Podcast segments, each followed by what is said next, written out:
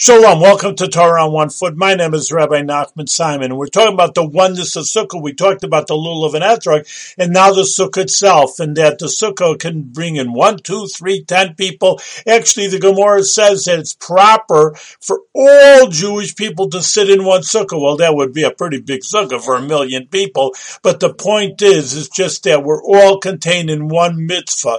Not every person is individual. There is individuality in Torah. That's another story story, but right now there's a oneness of all the Jewish people being together. That's the idea of Sukkah. We said it's also the idea of Hakhel, bringing all the Jewish people together into the temple and men, women, and little babies all together to listen to the words of the king. And it should be for us that we should have a total oneness and Ahavas Israel, love of another Jew, and bring us all together with the Mashiach inside the base of Mikdash.